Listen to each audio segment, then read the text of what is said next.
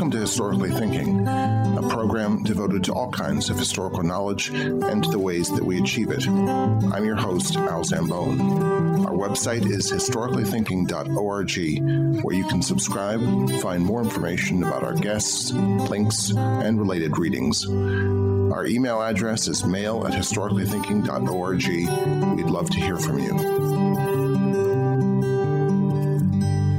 This is episode 148 of Historically Thinking. My guest today is Robert Harms, the Henry J. Heinz Professor of History and African Studies at Yale University.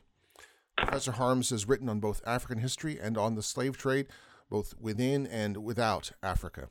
His most recent book is Land of Tears The Exploration and Exploitation of Equatorial Africa. It's available now from Basic Books. Professor Harms, welcome to Historically Thinking. Well, thank you very much, and I'm very happy to be here. So, this is um, a fascinating book. It's, uh, as I was saying to you uh, in our sort of pre recording chat, it's embarrassing that an educated person um, knows so little about such an immense section of the globe.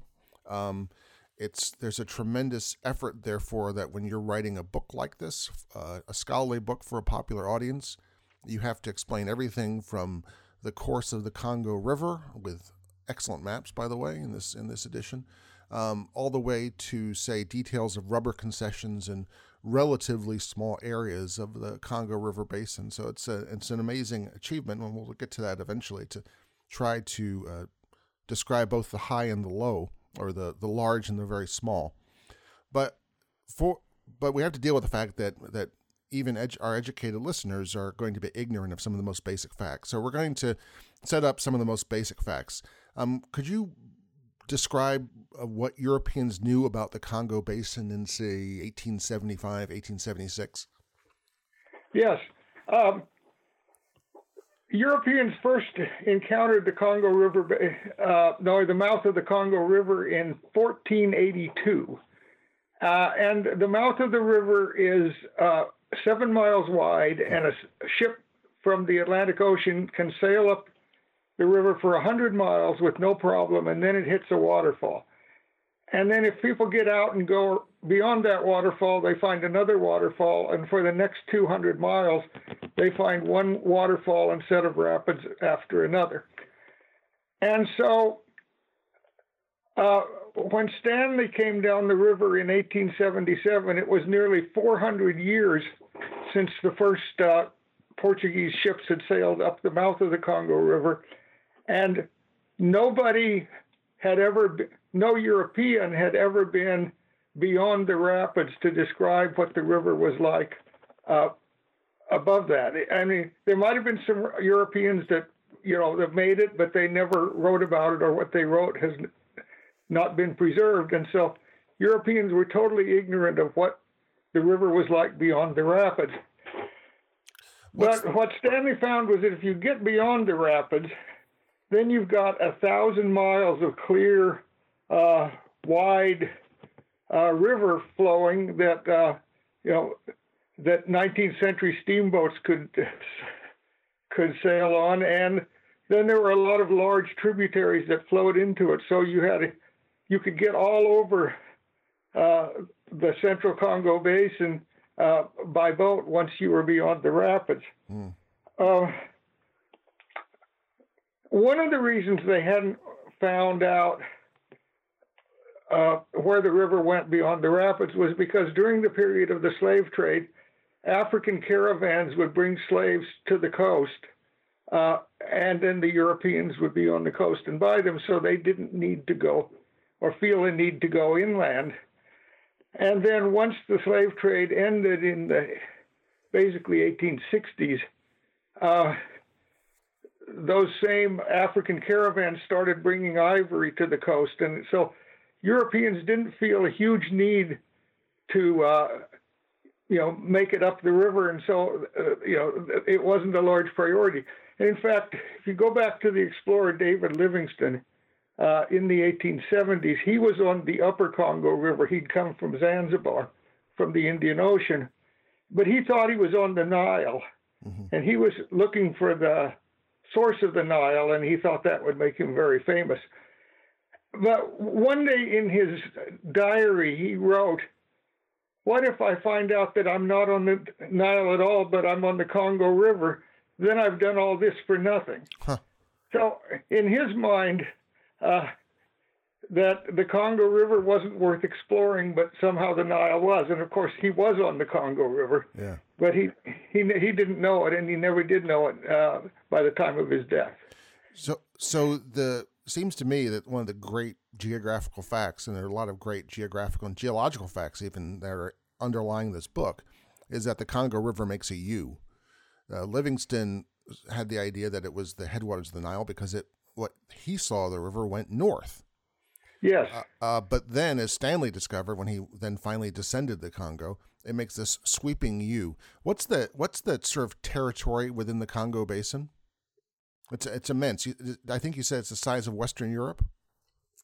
Yeah, yeah. The basin as a whole is about uh, the size of, of Western Europe, uh, so it's a huge area, Mm-hmm. and uh, that's one of the reasons why, in terms of European exploration, the ability to travel by water was so important. Because, as the book shows, slogging on foot through the equatorial rainforest was really slow, slow and hard going. Yeah, yeah. And so it was this river system that uh, made it possible for uh, Europeans to, you know, travel over long distances relatively easily uh, once they had discovered that the river system existed and once they had carried what they did is they carried steamboats in pieces Mhm. around the rapids and then put them together uh, above the rapids and then uh, it would sail on within their steamboats. It's really hard to get your mind around the the fact that up until 1875, there's something that's like the entire Mississippi River system with the Ohio and the Missouri and all the rest of it.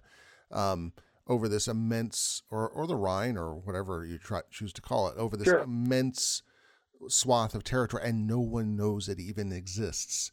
And then within years of its uh, discovery, people are immediately exploiting it. It's uh, it's such a rapid. One of the th- the things about this book is description of incredible, rapid, dizzying change.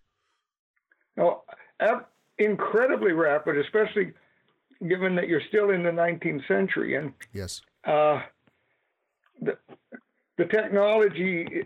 I mean, there's, I guess one could call modern technology, but by our standards, it's very slow and primitive. hmm And uh, but yet using it, uh, they managed to move in and take control over huge areas of territory. And then the Uh, humans that they're they're that the technology and their their wills, technology allowing human will to operate. Um, there are humans that are being then uh, dreadfully affected by it as well. At, at a Oh, rapid- yeah, totally. at, at an incredibly rapid rate. Um, what one of the really interesting things that, as you describe uh, Stanley's descent of the Congo, is you're describing also you're you're describing how he's discovering. I think you call it geographies of trade uh, and economic geographies. He doesn't quite realize. No, actually, cancel that. He doesn't realize usually at all that he's encountering them, but you can see them there, and eventually he'll figure them out um, on subsequent visits. What um, can, the trading system along the Congo is intricate and complex. Um, when Stanley arrives, when when Europeans first arrive, could you describe a little bit of it, and what are they trading for? Yes. Um, well, during the period of the Atlantic slave trade, they were uh, taking slaves down to the beginning of the rapids, where then other caravans would take them overland to the coast. And uh, then, once the slave trade was over, they were carrying ivory. And when Stanley came down, uh, ivory was the big item. There were also a lot of local items because you know, they go up the river and they get camwood, which people use. Uh, they make a powder and that makes a kind of a, a face paint makeup, and you can put camwood powder on your face and make yourself beautiful. Uh, and so, and there were cola nuts, and so there were, you know, a lot of local trade, and there was fish and so on going on while the canoes were going up and down the river. But the uh, trade that was powering the long distance travel was uh, trade in slaves and then a, a trade in ivory. So, uh, and slaves are coming from how far up the Congo are they coming before they go to say this is a Portuguese um, outpost at the at the at the base of the waterfalls. Um, so these are these people are being taken to Brazil. Yeah, a lot of them uh, end up on what was became the coast of uh, Angola and ended up in Brazil. Mm-hmm. Others uh, would end up north of the mouth of the Congo River, hmm. where you had uh, a lot of Dutch, uh, French, and British traders uh, buying slaves, and then they would go to other places, uh, including New Orleans. Hmm. So how, how far inland? Anybody's ever been to Congo Square in New yeah, Orleans? Yeah. How far? And in fact, I think the, if I recall correctly, the 1740 Stono Rebellion in South Carolina was led by people from the Congo. Uh, yeah, who might well have been Catholic. Um, the how far inland are they bringing uh, enslaved people? That uh, how how far? Well, up.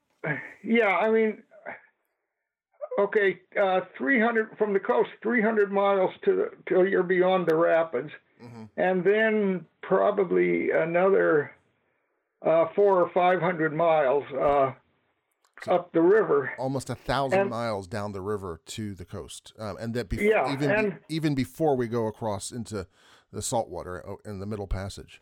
Yeah, yeah, and again, what made such a huge system possible was the ease of, of river travel, and they had these huge canoes. Uh, there is a, a dugout canoe in the Royal Museum for Central Africa in Tervuren, Belgium, that is uh, 81 feet long and used to hold uh, 50 to 100 paddlers.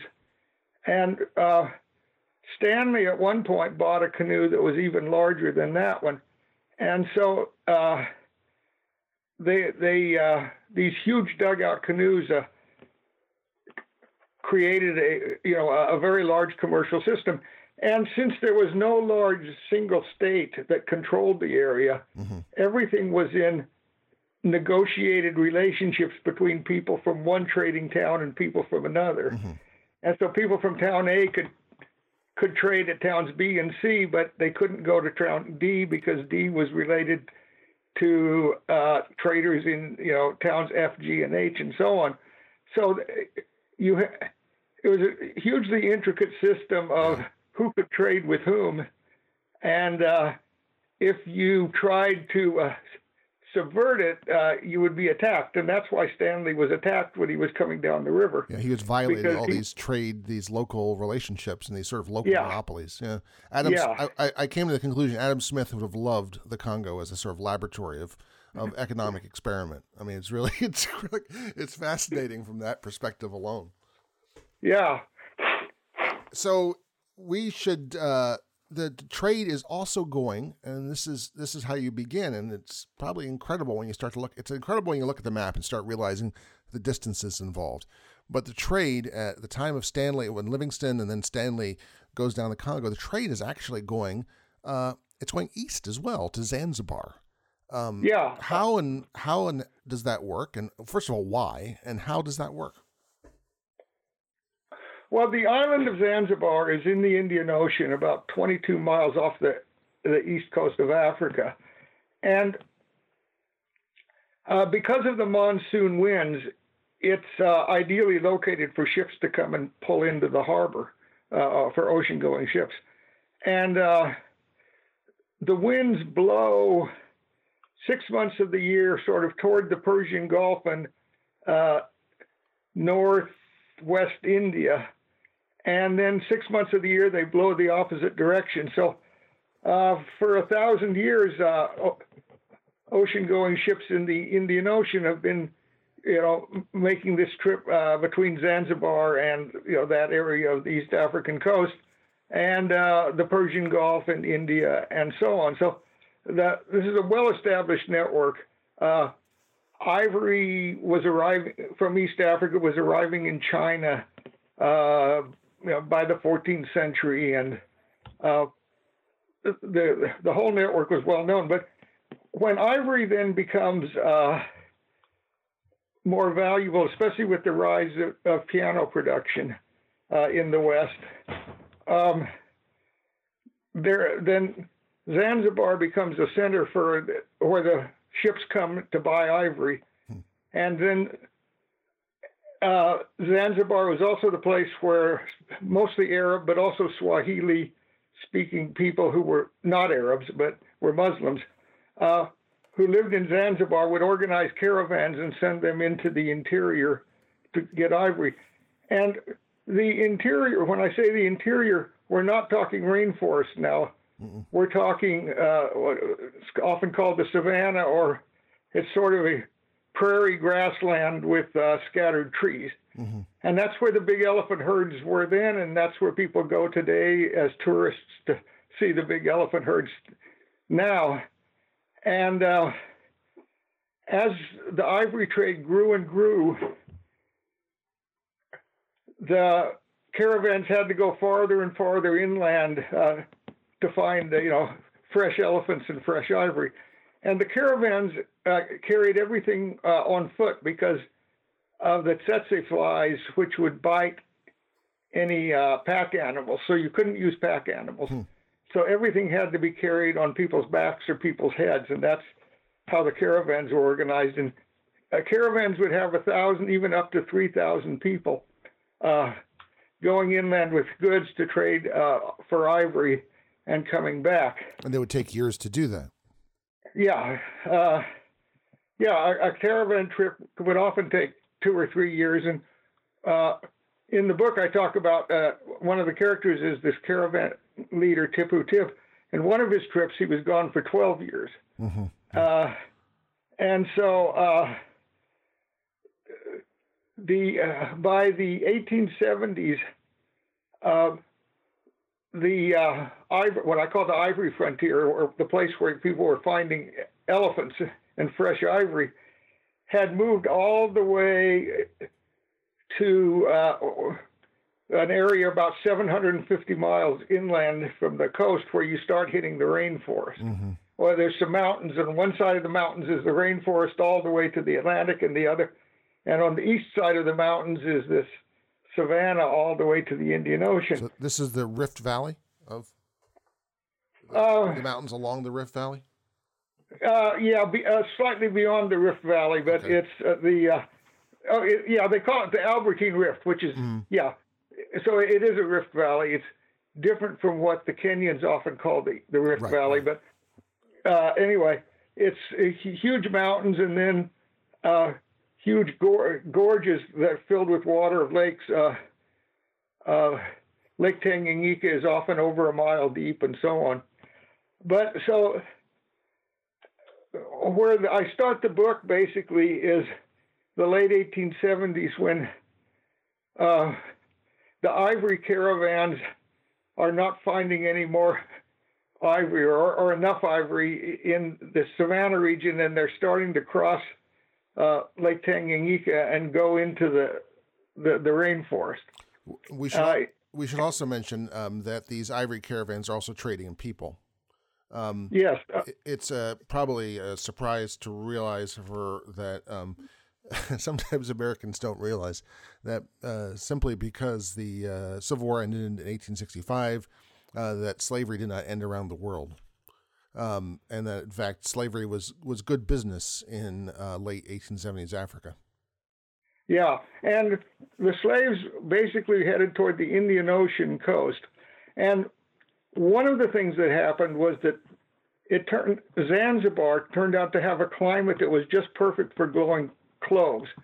Uh, up until then, almost all the cloves in the world had come from the Spice Islands uh, in Indonesia, and but now they had a rival uh, in the soils and climate of Zanzibar, and the number of slave and then Arabs from uh, the Persian Gulf moved in and uh, created huge plantations worked by slaves, and you had about hundred thousand slaves in Zanzibar uh, producing cloves, and then you started getting a big business in producing dates in the uh, southern part of the Arabian Peninsula that needed to be irrigated. You needed fancy irrigation works and so on, and that required a lot of slave labor.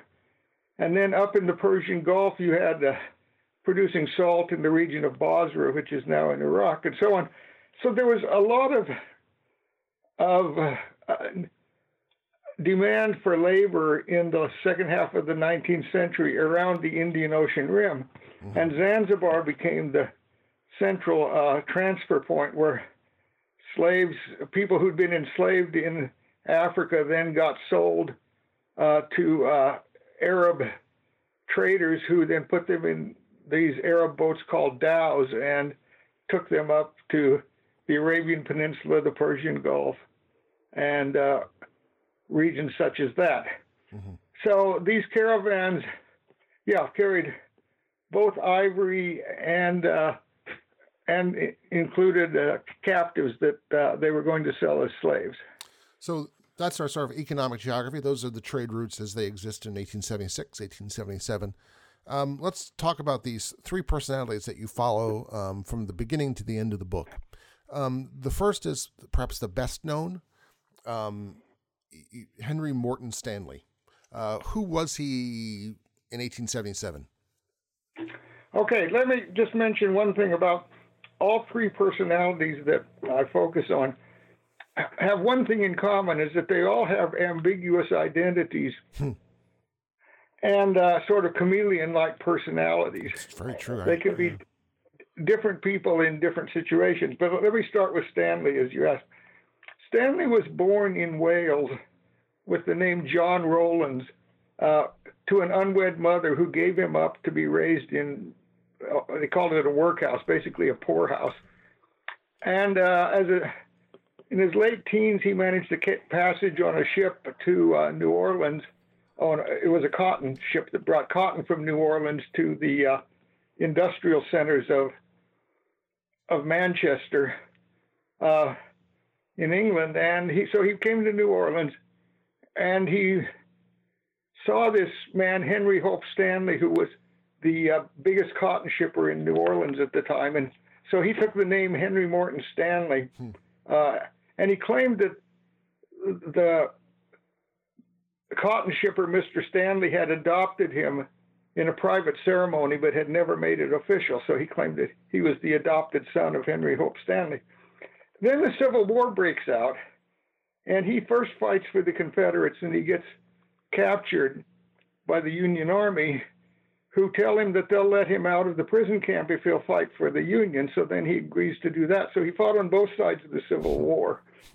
then he uh, gets a job as a newspaper reporter in the American West in uh, Missouri and into Kansas and Colorado, and he fights. Uh, he covers what was then call, often called the Indian Wars, but and then the Colorado Gold Rush, and he uh, wrote stories about the the gold rush uh, in Colorado, and then he got hired as an international correspondent by the uh, uh, the New York Herald and was sent various places, including uh, West Africa for the Asante campaign and Ethiopia for the Ethiopian campaign. So he had some familiarity with Africa. Hmm. And then he decided that he would make a, a major journalistic uh,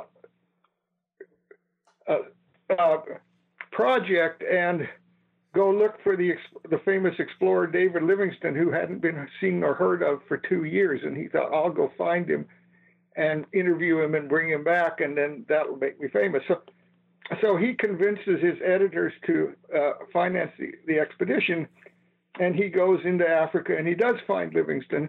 It wasn't actually that hard. People, once you get there, people knew where Livingstone was, uh, and uh, he was right in one of the major uh, trading towns the, along the major caravan route. So, it's, uh, it, I once read a comic book about Stanley and Livingstone when I was a young boy and they show pictures, you know, slashing through the jungle, and they just happened to run into each other or something like that. Now they met in a, you know, a well-established town on a well-established trade route. But at any rate, uh, Livingstone is looking for the source of the Nile, and uh, shortly there, a couple of years after that, uh, Livingstone dies, and then Stanley, who's back in Europe, uh, decides he wants to complete Livingstone's quest. I mean, he's obviously looking to become famous. Mm. And uh, he gets the, the New York Herald and a London newspaper to both sponsor him on an expedition to find the Nile, or the source of the Nile. And so he goes to the last place that Livingstone had gone on, uh, what was called the Lualaba River, which flowed north, and he thought it went to the Nile, and then it made this huge cur- curve. And then at some point, he realizes he's on the Congo River and not the Nile.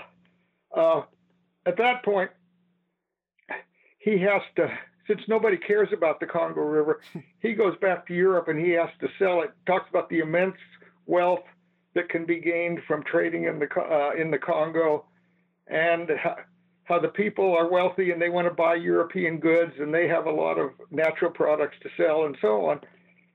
And the British aren't interested, but King Leopold of Belgium is, and hires him then to build a wagon road around the rapids so they can haul steamboats along that road uh, and put them on the upper river. And that's how the uh, the exploration uh, or the, the exploitation of equatorial Africa got started. Mm-hmm. Let's go to let's uh, let's put a pin in that and move back to it in just a bit, uh, and let's talk about the next uh, personality um, who's probably completely unknown to an English speaking audience, uh, Pierre mm-hmm. De Brazza.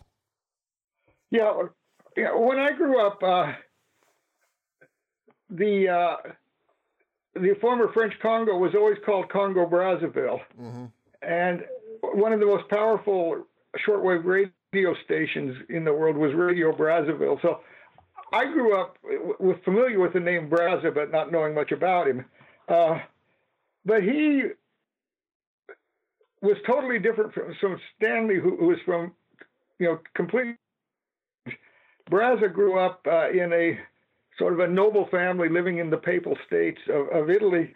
He was well educated, and his parents then sent him to a the a naval academy in Paris or in in France uh, because he was interested in a, a, a, naval career, and he got a commission on a ship that often patrolled the coast of West Africa. And at one point, he saw this river, the Ogowe, which uh, went into the interior and again had rapids, and so nobody knew exactly where it went, and he decided he would find out.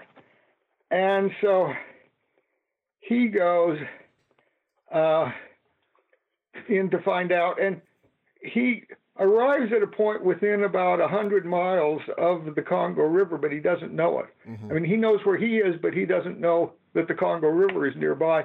And he spends six months marching uh, north and south, uh, almost exactly parallel with the Congo River, and never, never seeing it. And this is almost exactly the same time that Stanley is coming down the river. Mm-hmm.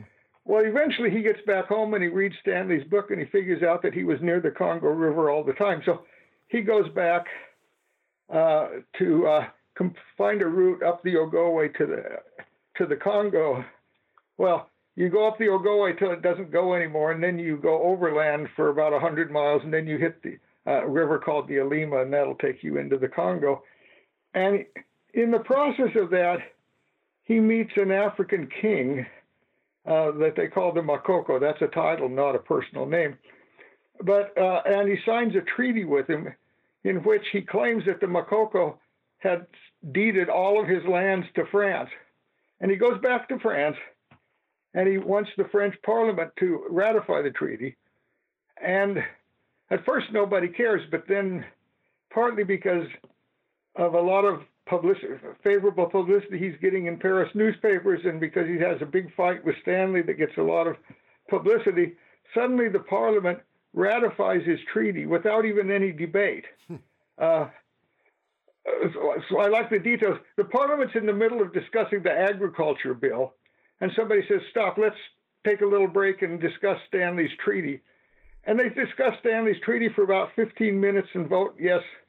Uh, we'll, we'll ratify it and then they go back to discussing the agriculture bill. And so suddenly France uh, has uh, basically made a claim to taking over uh, a large swath of, of, of uh, Western Equatorial Africa. Uh, and then uh, Brazza gets made the governor of of that whole region. Then eventually, but he doesn't really have many ideas about how to develop it. He he likes to go and keep exploring, and sometimes he'll be away from his office for two years at a time, traveling up this river or that river, and uh, and finally the French uh, get exasperated with him, and, and basically they fire him. Uh, and he doesn't come back till the very end when he leads a commission of inquiry to try to uncover a lot of the of the horrible things that have been going on in his absence. Mm-hmm. Let's finish by uh, talking about someone who is in, equally as um, he has uh, De Brazza, Italian, uh, who becomes a Frenchman and sort of like a better Frenchman than the other Frenchman. Um, we've Stanley. He's Welsh. He's Confederate. He's it fights for the Union. He's all these things. He goes back to. He dies in England. Um, Hamid bin Mohammed, aka Tippu Tip. You've mentioned him once already. Who is he? Yeah, he. His father uh, was an ivory trader, uh, living in Tabora, which is about uh, in the middle of uh, what's now uh, Tanzania. Uh, so it's about maybe 400 miles inland from, from the Indian Ocean coast. And his he's always known as an Arab, but he has a certain amount of African ancestry as well, and it's hard to know. I mean, uh, his official biographer, a, a, German fellow who knew him at, uh, at the time, says that his mother was uh, an Omani Arab coming from Oman in the Persian Gulf. Uh, another story circulating at the time had it that that his mother was uh, the daughter of a Tetela slave woman that uh, from the from the interior, and the third story was that his mother was a uh, a slave woman uh, from the coast. But at any rate, he had both mixed Arab and uh, African ancestry, and he spoke Swahili, which he wrote using Arabic characters. Hmm. But and he spoke Arabic as well, but he he was he spoke Swahili much better than Arabic because when he spoke with Arabs, you know, from the Persian Gulf who came down, he would always have a translator who would hmm. translate, and he would speak, and the translator would translate it into Arabic. But because of his mixed an- background, he could be an Arab when he was dealing with Arabs, and he could be an he was dealing with Africans, and that helped make him a hugely successful trader. And then after he'd built up his ivory trade, he decided to actually create a, a, a state in which he was the ruler and all of the subordinate chiefs whom he had conquered uh, would collect ivory as tribute and send it to him so he didn't have to trade for it anymore and he hmm. didn't have to go uh, you know back and forth to Zanzibar to get uh, trade goods to trade for ivory and that's why at one point he was away from Zanzibar for 12 years because uh, he didn't need to worry about running out of trade goods since he was getting his ivory uh, as uh, as tribute and not not through trade. What um, uh, so his his his trade expeditions are basically like war parties, right? I mean, they're like little conquer miniature. Uh, it's a miniature army that is going and conquering other people, and then setting them up into not just taking their ivory, but also setting up a tribute relationship. Yeah, absolutely. Uh, yeah, I mean, these caravans were always heavily armed, mm-hmm. and uh, uh, partly for to defend against attack, but also in case they wanted to attack other people. Mm-hmm. And so uh, yeah, so these caravans, were, yeah, we're like small small armies on the move. Mm-hmm. Was, they're they they're small armies or small towns, uh, and he uh, he also deals in slaves. Yeah, um, he um, especially early on he got uh, into uh, as he was building his empire. He fought a lot of battles, and in each of these battles he would uh, off capture people who he would keep as slaves. Mm-hmm. Uh, some of these slaves would be then put to work. Uh, he, he, set up his headquarters in a town called Kasongo and would be put to work, you know, growing rice, growing food for him and his followers. Uh, young men would often be put into his army. Uh, so you know you can either work as a slave in the fields or you can we'll give you a gun and you can be a, a soldier. Well, they would choose uh, being soldiers. So he, after a while, developed quite an army of young men from the local area who had been captured and then would enter into his service. Uh, and so uh, a lot of the slaves, the people who were captured and enslaved, then stayed in that area uh, to grow food. Women would would grow food, cook food, or be be wives and concubines. Men, especially young men, would be soldiers.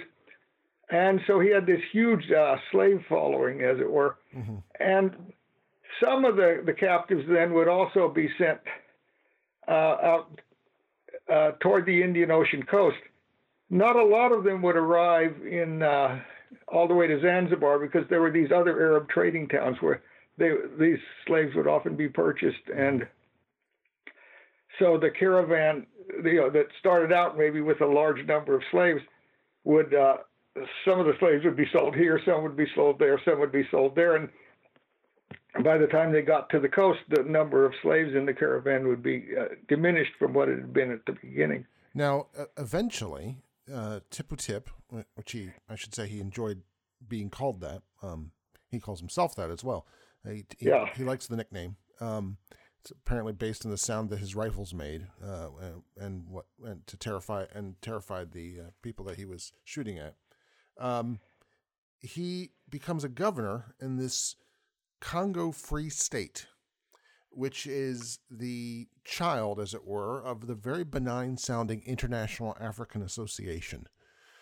Now, what the story of the Congo that I've always heard begins with this, or it begins when perhaps the Berlin Conference. What I like about your approach is, is that um, the geopolitics, the, what Europeans doing is are not necessarily the most important thing at any given moment. Um, this is much more of a, a Congo-based story, or at least that's the gravitational pull is always from the Congo, uh, from yeah. the, from the ground there. Um, so, very briskly, uh, what's the International African Association, and how does it eventually um, birth this uh, the monster of the Congo Free State? Yeah, I mean, it was started by King Leopold when he hired Stanley to build a wagon road around the rapids and get some steamboats, uh, you know, onto the the Upper Congo River, and it was first called the uh, the Congo Study Committee, and right. then the, the, name keeps changing. And they were going to build scientific stations, I think, for ethnographers yeah, and yeah, botanists. They were gonna, yeah, it's, it sounded like and, a, and yeah. Go on.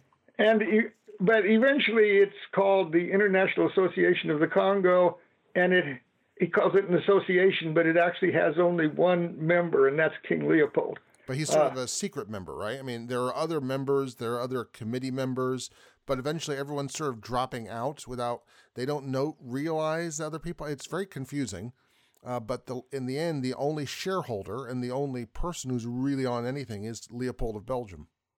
Yeah. Okay.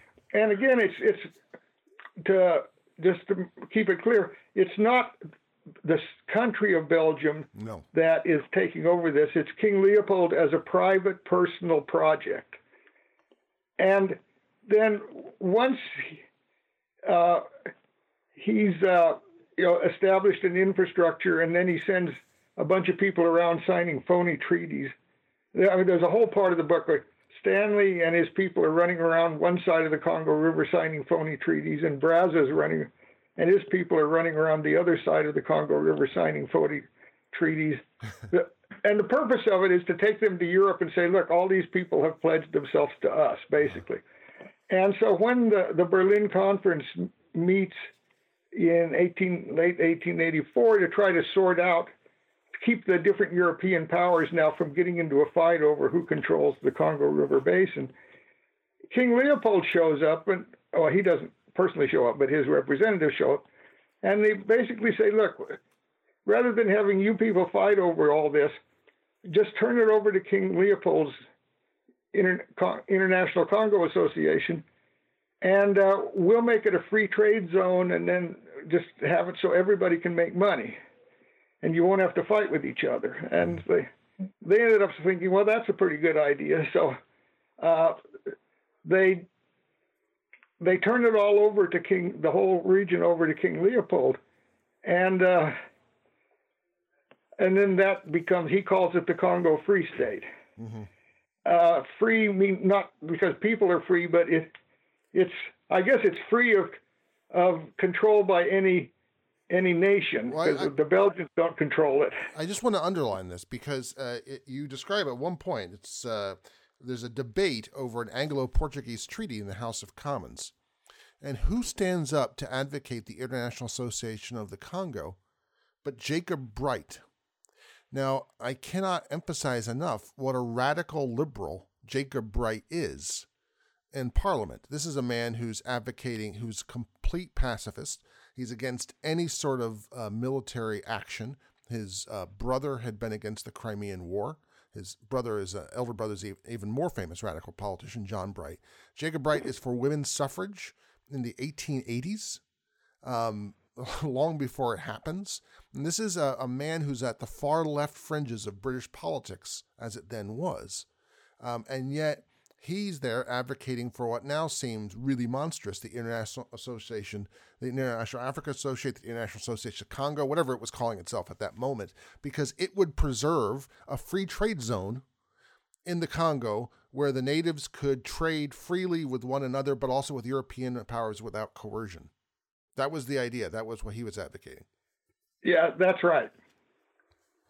Um, so, and this gets into one of the themes of the book is the way that um, this humanitarianism, uh, the uh, you, it explores. You, you say that I'm exploring the complex interplay of humanitarianism and rapaciousness, of development and destruction of global demands and local interests.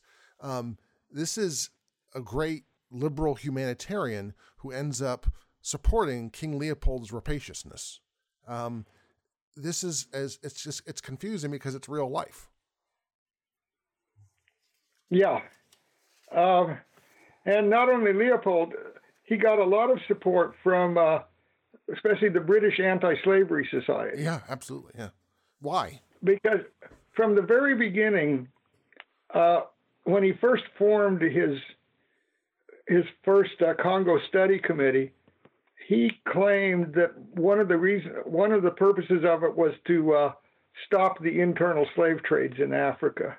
Was he serious? Because there was that? this was he, was he serious about that at that moment, or or what do you think? I mean, it's probably pointless to ask, but or was that just no? No, I don't think he was.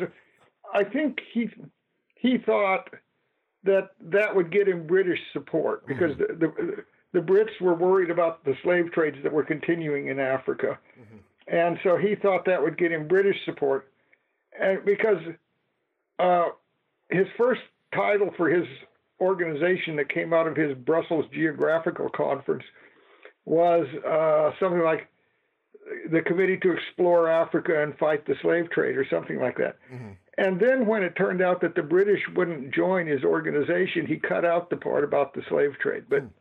uh, uh, but still, it was something he was using. And then later, in 1889, after he was in control of the Congo Free State, but he'd promised to make it a free trade zone, and he didn't want it to be a free trade zone. So he called what was called the Brussels Anti Slavery Conference. Hmm. And he talked mostly about the Arab slave trade going on to the east and how it would be stopped. And clearly, if it was going to be stopped, it would have to be by him. And he said he didn't have the resources, so he needed to abrogate the free trade agreements and charge tariffs to have enough money to fight the slave trade and the other con- uh, the other countries at the conference uh, agreed to give it to him. So that was the end of the free of the uh, free trade zone, and uh, you know he never. Well, the way he fought the slave trade was he he uh, kicked the the Arab Swahili traders out of the eastern Congo and confiscated all their ivory. But mm. uh, and then and then engaged in forced rubber gathering eventually, uh, which yeah. is really indistinguishable from slavery in in, most aspects. Yeah, absolutely. Um, uh, and so he was using the the goodwill of the anti-slavery humanitarians, especially in, in England, but also in Europe, because mm-hmm.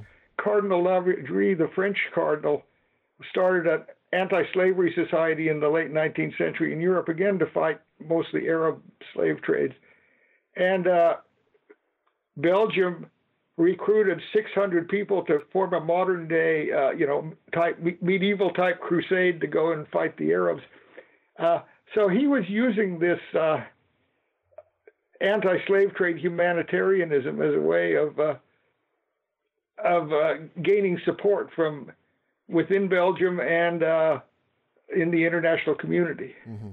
Let's talk. Um, that's so we just touched on one of the three themes of the book, which is the impact of the internal slave trade in Africa and of anti-slavery movements in Europe. Um, as we've just said, it's not what you might think. Um, it goes in strange directions. Um, the second theme, and we've already discussed this a little bit, is resource depletion.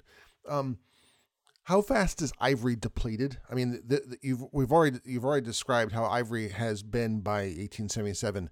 The I, I thought, by the way, parenthetically, um, how much middle class, the rising middle class tastes are, um, how they affect uh, the Congo and Central Africa. Um, the the as pianos get cheaper, as sheet music proliferates, um, as people more people decide they want a billiard ball for the parlor, uh, if you're upper middle class, um, well, uh, billiard table for the parlor, um, you start to need ivory uh, for all these things. Uh, when bicycles become really important, then all of a sudden you need lots of rubber.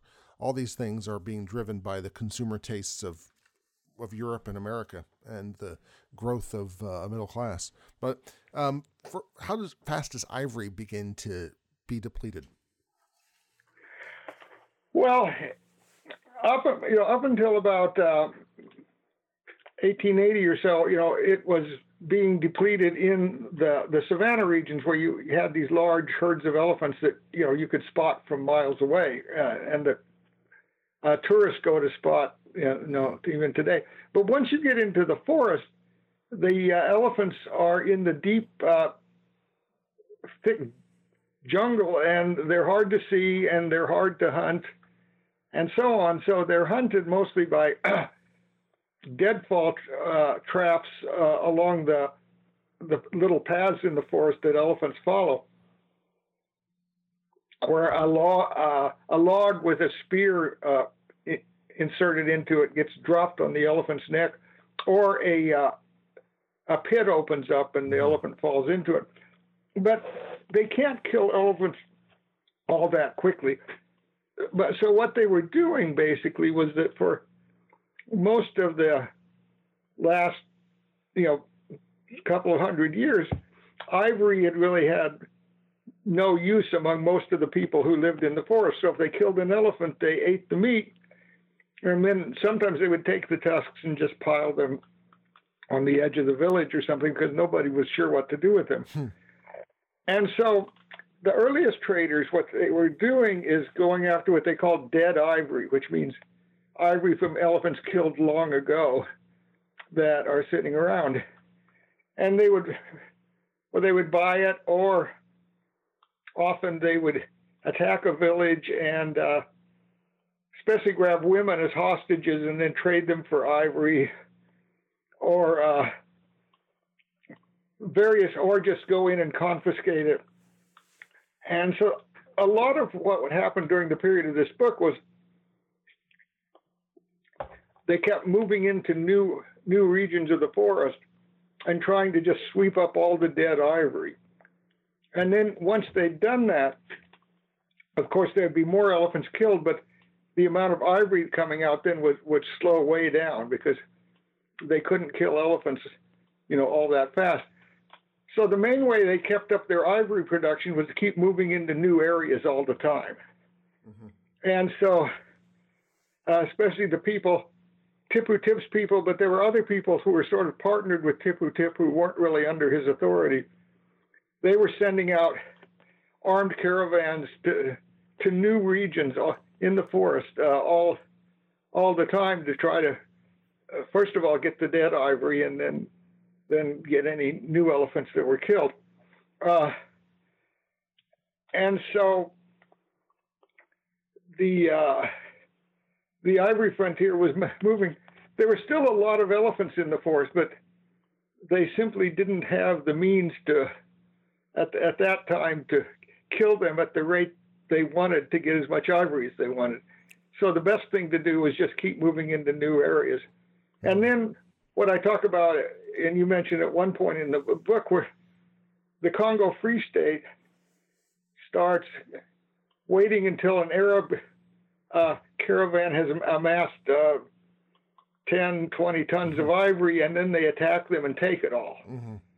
And so they were letting the Arabs go in and do the dirty work, and then they would wait and and, and confiscate all their ivory. And, but uh, but gradually the profits are getting are diminishing from the the ivory trade. I want to make it clear that one of your one of the things that you're highlighting in the book is is that we often begin the people, as I understand, often begin and end by discussing rubber in the Congo, but you're emphasizing the importance of slaves and the ivory trade, which are uh, the slave trade, of course, has been going on for hundreds of years by this time, and the ivory trade uh, precedes the rubber trade. Yes. Yeah. But, and it's only after it starts becoming clear that the ivory resources will be running out, you know, within the foreseeable future, that uh, the Congo Free State starts looking for an alternative, and they find it in these rubber vines that grow in the forest. So it's and rubber turns out to be remarkably like elephant hunting, in that you have to travel throughout the forest uh, searching for them. Uh, it, it's not, it's nothing. It's it's hunt. It's it's ga- it's the gathering part of hunting gathering. Uh, it's not agriculture in any traditional sense. No, no, you, you, you tap the vine, and the thing is, there are a lot of different vines that look almost identical, but only uh, only the Landolphia vines had rubber, and there were a lot of others that looked like very similar, but but were different. So some you know, Europeans traveled through the forest and said there were rubber vines everywhere, mm-hmm. but it turned out that wasn't true. That there were vines everywhere, but most of them were not rubber rubber vines. And so, and if a certain rubber vine was tapped more than twice a year, it would usually die and dry up. So then the people have to go farther the next time and find fresh ones. And and this is being done through uh, whipping and flogging, uh, which would be familiar to any historian of the, say, the Deep South, uh, cotton plantation. I mean, I was reading this and thinking, geez, this is exactly, it sounds like when, what happens when uh, enslaved people on a cotton plantation in Louisiana, Mississippi don't make their quota. Uh, the same thing happens when people come back out of the forest after 15 days and do not have their quota of rubber sap. Yeah, yeah, and then they get flogged. Uh, I mean, beaten really badly. Yes. Some of them die, uh, and some of them, you know, n- never fully recover. Yeah.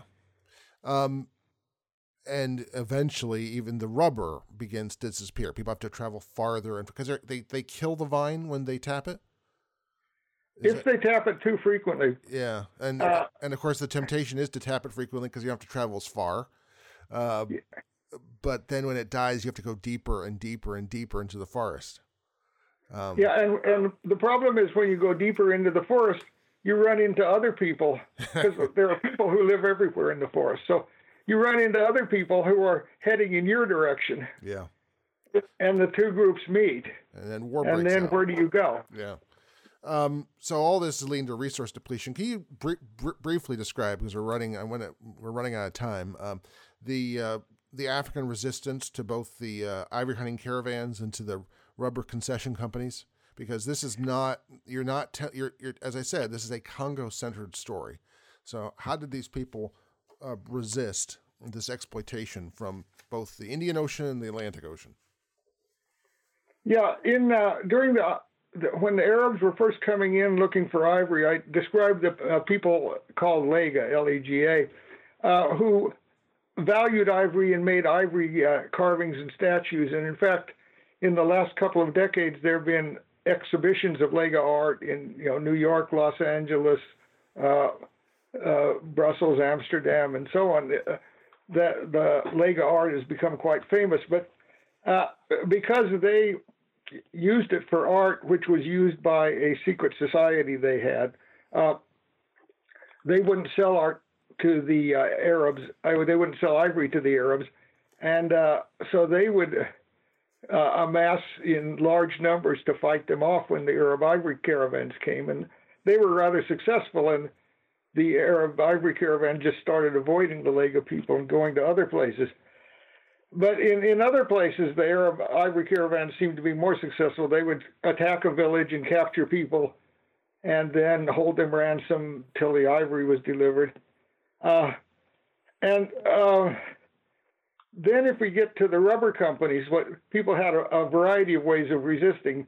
One way was just frequently tapping the same rubber vines because they couldn't find others, they would kill them. And uh, meant that the rubber supply was diminishing. Another way was to uh, out of their village and live hidden in the forest, uh, which was very unhealthy because in, you know clearings with sunshine and so on, and living deep in the forest is makes you much more vulnerable to respiratory and other diseases. But they would do that to uh, away from the the armed guards of the rubber companies. Uh, another thing they would do is uh, go into open rebellion and when they would do that, then the Congo Free State would be called in and they would come in and put down the rebellions. But rebellions were continuous throughout this area. Hmm. And the final thing was just to move far away. And people would sometimes move 100, 200 miles away uh, just to get away from the rubber companies.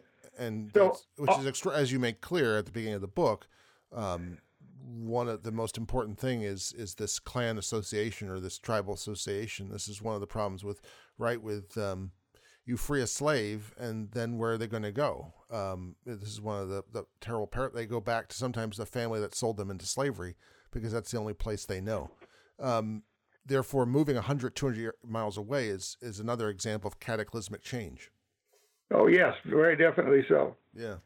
Um, this uh, I want to just uh, wrap up by talking about some of the things behind the book. Um, we haven't we've just touched skated across the surface of it um, to change the iceberg metaphor. This is the very tip. The book is like the ivory tusk of a very large elephant. Mm-hmm. um, so let's talk about the rest of the elephant. Um, you at the end of the book you describe briefly doing field work in zaire during the 1970s and so i was appalled to find that a historian acted uh, was acting as an anthropologist, um, perhaps without a license. Um, so I imagine that there's field work, there's uh, archival resources in throughout Europe. Um, what else? This is decades of, of, of, material in this book.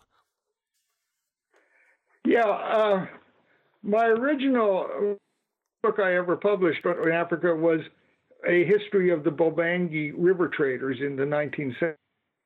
And uh, that was collected almost totally from uh, spending two and a half years uh, with uh, a dugout canoe and going up and down the middle stretches of the Congo River, hmm. and in uh, interviewing the elders in all the villages and finding the descendants of the of the famous ivory traders from the 19th century. Hmm. Uh, you know, very little, a little bit of that comes into this book, but the context. And one of the most interesting things I picked up in my interviews was if I asked people, Have you ever heard of Henry Morton Stanley? Yeah, he's the guy that came down the river paddling backwards. yeah, you and mentioned that in the book. Yeah. The reason they say that is because in a rowboat, you face backwards when you row. Yeah. And and in canoes, you face forward when you paddle. So when they saw him coming down in his facing backwards, they thought it was the most ridiculous thing they'd ever seen. And a hundred years later, people are still. Yeah. So what else? What are some of the other resources you you used? One of the things was that almost in that period, it seems like almost everybody who went to Africa as part of an exploration team or as even working for a company or anything, seem to go back and write a book about their experiences and sometimes just publish their journals. Mm-hmm. And uh, uh, so a lot of the people who were there would keep journals. And sometimes I would get the the raw journal itself, and sometimes I would get the published journal. Uh, but then you could you could compare the different journals and the different stories, and you could you know you could get a sense of the larger thing going on by seeing what the different people had to say about it. So often, uh, I was I actually had an abundance of sources, and uh, there was so much I had to cut out uh-huh. uh, because uh, somehow the people who the Europeans who went there seemed to uh, keep very good journals and, and, often try to publish them when they got back. And, and, I guess the Congo Free State kept meticulous records, which still exist. No. No. Uh, yes, yes, they kept records, but when the Belgians took the uh, Congo Free State away, burned all the records of the Congo Free State. They burned all the uh, records. Wow. And uh, you could see smoke rising from the, the king's palace in, in July for a week while he was burning all the records in the furnaces of the palace. Um, but but it's not that every record w- was burned. But I mean, everything that he kept in the palace was burned. But obviously, there were there were rec- there were records that got squirreled away in other parts of the government or the administration that have survived. So th- those are what I used. So you have um, a remarkable nuance throughout the book.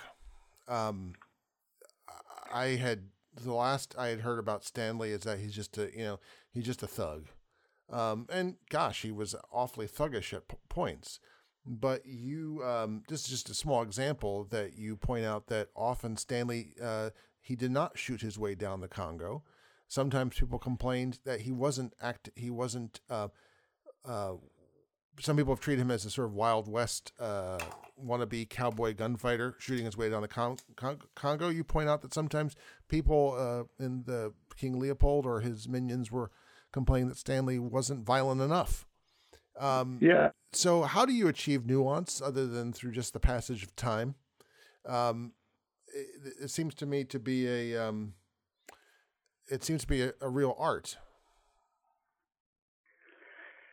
Yeah, I think it helps to be working from detailed, uh, in this case, detailed records. In the case of Stanley, all of his papers and his diaries uh, exist in the Royal Museum of Central Africa in Belgium.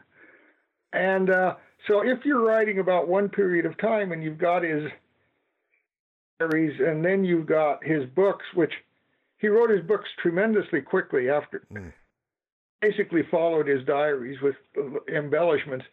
Uh, but if you're looking at a certain set of incidents, then you you focus on that documentation, and you don't try to project uh, things from what, what might have been in his head in the circumstances. Mm. Uh, because, for example, when he was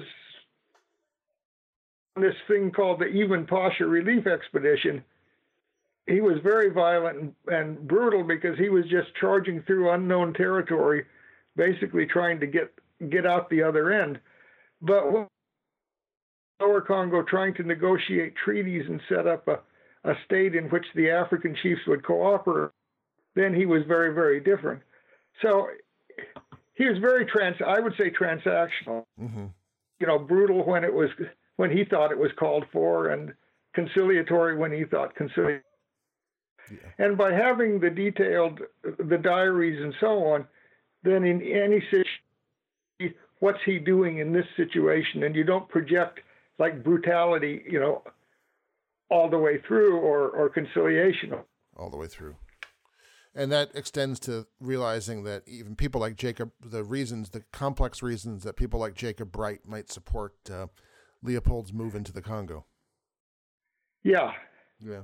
Um, my final question is um, as maybe as personal as it gets in this case. Um, as w- listeners will have discovered, this is not a, really a pretty topic or a pretty story. Um, it's interesting, but it's there's there's hard things in this book. There are very hard things in this book. Um, your last book was about the 1731 voyage of a of slave ship, the Diligent, uh, from Brittany. Um, how do you write? What's the effect about writing about such hard things? Um, the, the, I believe the philosopher and ethicist Philip Hallie uh, when he was studying uh, Nazi experiments on children, described that he felt that he was slowly being encased uh, within a hard shell, um, which was in which he could fi- fa- finally found himself imprisoned. Um, maybe this is not as bad as experiments on children, um, but it can be close. Uh, how do you compartmentalize? Um, how do you how do you deal with this? I think what I'm doing in the writing is instead of it's very easy to say that these people were all monsters. Mm-hmm. But if you do that, then you say, well, we're not monsters, so it has nothing to do with, with us. and if you realize that most of these people, uh, under other circumstances, were not monsters, and the the reward and punishment structures, uh, incentive structures of the time was, or whatever it was they got caught up, uh, led them to do monstrous things. And there's no question that they did uh, extremely monstrous things, even though in other circumstances they might not have been monsters. And what I'm trying to do is tease out what is it that makes people who are maybe ordinary, bland, and even boring people. Hmm. Uh, under certain circumstances, will do monstrous things and have monstrous outcomes. And uh, that's what I'm trying to, uh, to tease out. And one of the things I'm doing in this book is there have been previous writings about the atrocities in the Congo, but they always blame it all on the King Leopold. Mm-hmm. And I don't want to get Leopold off the hook, but there were so many other people involved that supported him and helped him and made it all possible. And so, what I want to focus on is try to understand what was it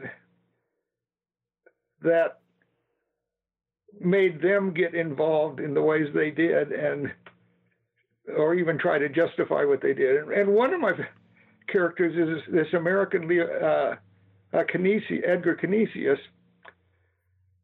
who seems to work for the rubber company, and when he completes his job, he gets a big bonus for being so helpful. And then he comes back to England and writes a scathing a denunciation of the rubber company. Hmm. And you wonder how could he participate at one point and maybe he felt so guilty that he came back and wrote the, the scathing denunciation but i'm trying to get at what happens to ordinary people when they get caught up in these kinds of circumstances that seem too big for them to to manage my guest today has been robert harms he is the author most recently of land of tears the exploration and exploitation of equatorial Africa, now available from Basic Books. Uh, robert Harms, thank you so much for being part of Historically Thinking. Oh, my pleasure. It's been a pleasure to talk to you. For more historical thinking, go to our Facebook page where you can comment on today's program and suggest ideas for programs to come. Please subscribe to us on Apple iTunes. And if you like what you've heard, please, please leave a review so that others can find us. Our program's editor is John Rudat. I'm your host, Al Zambone. Talk to you next week.